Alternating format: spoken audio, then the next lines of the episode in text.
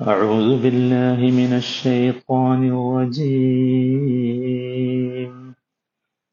ولا تأكلوا أموالكم بينكم بالباطل وتدلوا بها إلى الحكام لتأكلوا لتأكلوا فريقا من أموال الناس بالإثم وأنتم تعلمون. നൂറ്റി എൺപത്തി എട്ടാമത്തെ വചനം രണ്ടാമത്തെ ദിവസമാണ് നമ്മൾ കേൾക്കുന്നത് വലാ തഅക്കുലൂ അംവാലക്കും ബൈനക്കും ബിൽ ബാത്തിൽ നിങ്ങളുടെ ധനം അന്യോന്യം അന്യായമായി തിന്നരുത് وتدلوا بها إلى الحكام لتأكلوا فريقا من أموال الناس بالإثم وأنتم تعلمون ജനങ്ങളുടെ ധനത്തിൽ നിന്ന് അറിഞ്ഞുകൊണ്ട് വല്ലതും അധാർമികമായി നേടിയെടുക്കാൻ ഭരണാധികാരികളെ സമീപിക്കുകയും അരുത്. ഇതിൽ നമ്മൾ ഇന്നലെ വിശദീകരിച്ചത് വലാ കുലു എന്നതാണ്. ഭക്ഷിക്കുക എന്നതുകൊണ്ടുള്ള ഉദ്ദേശം എന്ത്? ഭക്ഷ്യയോഗ്യമല്ലാത്ത ഉപഭോഗങ്ങൾക്ക് അന്യായമായത് പാടുണ്ടോ ഇല്ലേ? അതൊക്കെ നമ്മൾ മനസ്സിലാക്കി. ഇനി ഇവിടെ നോക്കൂ. അംവാലക്കും എന്നാണ് പറഞ്ഞത്. നിങ്ങളുടെ ധനം. എന്താണ് നിങ്ങളുടെ ധനം എന്ന് പറഞ്ഞാൽ? നിങ്ങളുടെ ധനം. നമുക്കറിയാം തിന്നരുത് എന്ന് പറയുമ്പോൾ ഇവിടെ തീറ്റിക്കുന്നവനുമുണ്ട് തിന്നുന്നവനുമുണ്ട്. അല്ലെ?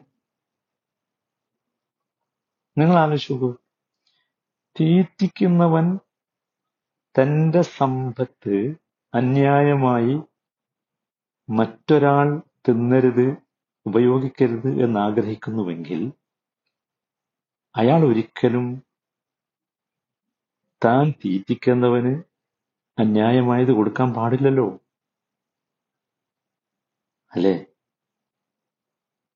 തന്റെ സമ്പത്ത് അന്യായമായി ഒരാൾ തിന്നുന്നത് ഒരാൾ ഇഷ്ടപ്പെടുകയില്ല എങ്കിൽ.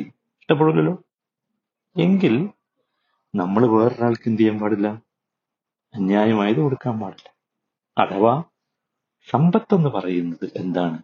അംവാലക്കും നിങ്ങളുടെ ധനമാണ്. നിങ്ങളുടെ ധനം പരസ്പരം അന്യായമായി തിന്നരുത് എന്നാ പറഞ്ഞത്. അപ്പൊ ഭൂമിയിലെ സ്വത്ത് എന്ന് പറയുന്നത് സമ്പത്ത് എന്ന് പറയുന്നത് അംവാലക്കും. എല്ലാവരുടേതുമാണ് നിങ്ങളുടേതാണ്. മറ്റൊരാളുടെ കൈവശമുള്ള ധനം അയാളുടേത് മാത്രമല്ല. അല്ല മറ്റൊരാളുടെ കൈവശമുള്ള ധനം അത് യഥാർത്ഥത്തിൽ നമ്മുടേത് കൂടിയാണ്. അയാളുടെ കയ്യിലുള്ളതും അല്ലാത്തതുമൊക്കെ എല്ലാവരുടേതുമാണ്. എല്ലാവരുടേതുമാണെന്ന് വെച്ചാൽ അതിനർത്ഥം അതെല്ലാവർക്കും തോന്നിയതുപോലെ എടുത്തുപയോഗിക്കാം എന്നല്ല. ഓരോരുത്തർക്കും അവരവരുടെ അധ്വാനം ബുദ്ധി ഇതൊക്കെ ഉപയോഗിച്ച് തേടിപ്പിടിക്കാനും സ്വന്തമായി സംഭരിക്കുവാനുമൊക്കെ അതുപോലെ ഉപയോഗിക്കാനുമൊക്കെ അവകാശമുണ്ട്. എന്നാൽ മറ്റുള്ളവർ അധ്വാനിച്ചുണ്ടാക്കി സൂക്ഷിച്ചിട്ടുള്ള ധനം അത് നിങ്ങളുടേത് കൂടിയാണ്. അത് നശിപ്പിച്ചുകൂടാ. അത് അവിഹിതമായി അനുഭവിച്ചുകൂടാ. നശിപ്പിക്കുകയോ അവിഹിതമായി നിങ്ങൾ അനുഭവിക്കുകയോ ചെയ്യുന്നുണ്ടെങ്കിൽ നിങ്ങൾ നിങ്ങളുടെ ധനത്തെയാണ് ദുരുപയോഗപ്പെടുത്തുന്നത് അതാണ് ധനത്തെക്കുറിച്ചുള്ള ഇസ്ലാമിക മാനം എന്ന് പറയുന്നത്. ധനം ശേഖരിക്കാനും വിനിമയം നടത്താനും കച്ചവടം ചെയ്യാനും മാർക്കറ്റിൽ അത് ഉപയോഗപ്പെടുത്തുവാനും സൂക്ഷിച്ചു വെക്കാനും ഉപയോഗിക്കാനും വിതരണം ചെയ്യാനും ഒക്കെ ഇസ്ലാമിക സാമ്പത്തിക ശാസ്ത്രം അല്ലെങ്കിൽ അള്ളാഹു ചില നിയമങ്ങൾ നിർദ്ദേശിച്ചിട്ടുണ്ട്. ആ നിയമങ്ങൾ യഥാർത്ഥത്തിൽ ധർമ്മത്തിന്റെ ന്യായത്തിന്റെ സന്തുലിതത്വത്തിന്റെ സമീകൃതമായ രൂപത്തിന്റെ ക്രമത്തിന്റെ ഒക്കെ അടിസ്ഥാനത്തിലുള്ളതാണ്.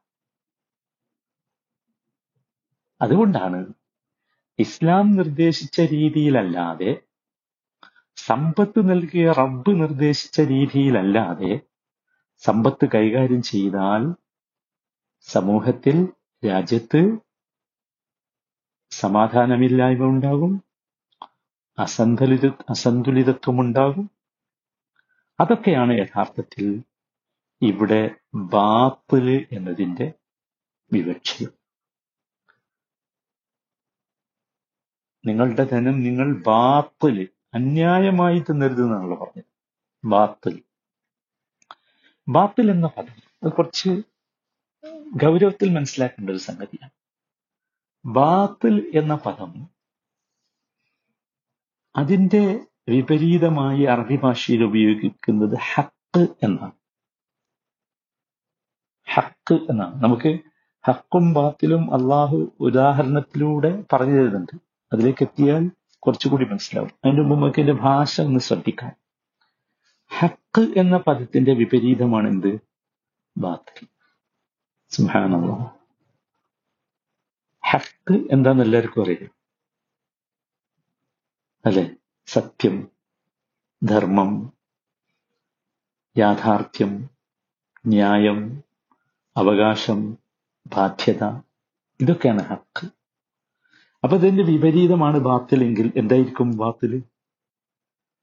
ഇതിനൊക്കെ വിപരീതമായിരിക്കും സത്യത്തിന്റെ വിപരീതമായ അസത്യം അല്ലെ? യാഥാർത്ഥ്യത്തിന്റെ വിപരീതമായ അയാഥാർത്ഥ്യം ധർമ്മത്തിന്റെ വിപരീതമായ അധർമ്മം ന്യായത്തിന്റെ വിപരീതമായ അന്യായം അല്ലേ? ഇതാണ് എന്ത് ബാത്തിൽ എന്ന് പറഞ്ഞാൽ. അപ്പോ അന്യായമായി അക്രമത്തിലൂടെ ചൂഷണത്തിലൂടെ വഞ്ചനയിലൂടെ വരുന്ന എല്ലാ സാമ്പത്തിക ഇടപാടുകളും ബാത്തൽ എന്നതിന്റെ വിവക്ഷയിൽ വന്നു. അതിൽ കളവുണ്ടാകാം പലിശയുണ്ടാകാം ചൂതാട്ടമുണ്ടാകാം ചതിയുണ്ടാകാം അളത്തത്തിലും തൂക്കത്തിലും കൃത്രിമം കാണിക്കലുണ്ടാകാം അന്യായമായ കമ്മീഷനുകൾ ഉണ്ടാകാം ഇതൊക്കെ എന്താണ്? ബാത്തിലാണ് മനസ്സിലായില്ലേ? ഇനി നമുക്ക് അള്ളാഹു സുബാൻ താല വാത്തിലിനെ പറഞ്ഞത് ശ്രദ്ധിച്ചാൽ അതുകൂടി ശ്രദ്ധിച്ചാൽ ഭയങ്കര മനോഹരമായിരിക്കും. സത്യത്തിൽ ഈ ഹക്കിനെ കുറിച്ചും ബാത്തിനെ കുറിച്ചും നമ്മൾ പഠിക്കുമ്പോൾ നമ്മൾ ഓർക്കേണ്ട പ്രധാനപ്പെട്ട ഒരു സംഗതി ഹക്കിന് ഒരു സ്വഭാവമുണ്ട്. അത് സാബിത. അത് മാറൂല. ഒരിക്കലും മാറൂല. ബാത്തിലോ അത് നേരെ എതിരാണ്. സാബിത്തല്ല. അത് മാറിക്കൊണ്ടിരിക്കും. പോകും. മനസ്സിലായി? ചിലപ്പോ ഉണ്ടാവും കിട്ടും. പക്ഷെ പെട്ടെന്ന് പോകും. നോക്കൂ എത്ര രസാണ്. നമ്മൾ വാത്തിലൂടെ സമ്പാദിച്ചാൽ നമുക്കറിയാം എന്താ ഉണ്ടായത്. അല്ലേ? അത് പെട്ടെന്ന് പോകും. നേരെ മറിച്ച് ഹാപ്റ്റിലൂടെ സമ്പാദിച്ചതോ? അതവിടെ ഉണ്ടാവും. അല്ലേ? ബാത്തിലൂടെ സമ്പാദിച്ചത് നമുക്ക് മതിയാവില്ല. ഹക്കിലൂടെ സമ്പാദിച്ചതോ? മാഷാ അള്ളാ നമുക്ക് ഇഷ്ടം പോലെ സുഹാനല്ല ഇതിനൊക്കെ ബാത്തിൽ നമ്മൾ ബാത്തിലായി സമ്പാദിച്ചത് അതുകൊണ്ട് നമ്മൾ ഭക്ഷണം കഴിക്കുമ്പോൾ അല്ലെങ്കിൽ ഉപയോഗിക്കുമ്പോൾ യഥാർത്ഥത്തിൽ നാം സ്വയം ഉപയോഗിക്കുക മാത്രമല്ലല്ലോ ചെയ്യുന്നത്. മറ്റുള്ളവർ കൂടി അത് ഉപയോഗിക്കും. ഇപ്പൊ നമ്മുടെ കീഴിലുള്ളവര് നമ്മുടെ മക്കൾ നമ്മുടെ കുടുംബം ഒരു ബിസിനസ്സുകാരനാണെങ്കിൽ നമ്മുടെ തൊഴിലാളികൾ എല്ലാരും അല്ലേ? അല്ലേ നോക്കൂ. നമ്മൾ ബാത്തിൽ കഴിക്കുക മാത്രമല്ല ചെയ്യുന്നത്. മറ്റുള്ളവരെ നമ്മൾ തീറ്റിപ്പിക്കുക കൂടി ചെയ്യുന്നു. അല്ലെ? അത് മാത്രമല്ല മറ്റുള്ളവർക്ക് അന്യായമായത് ചെയ്യാനുള്ള അവസരവും സന്ദർഭവും നമ്മൾ നൽകുന്നു.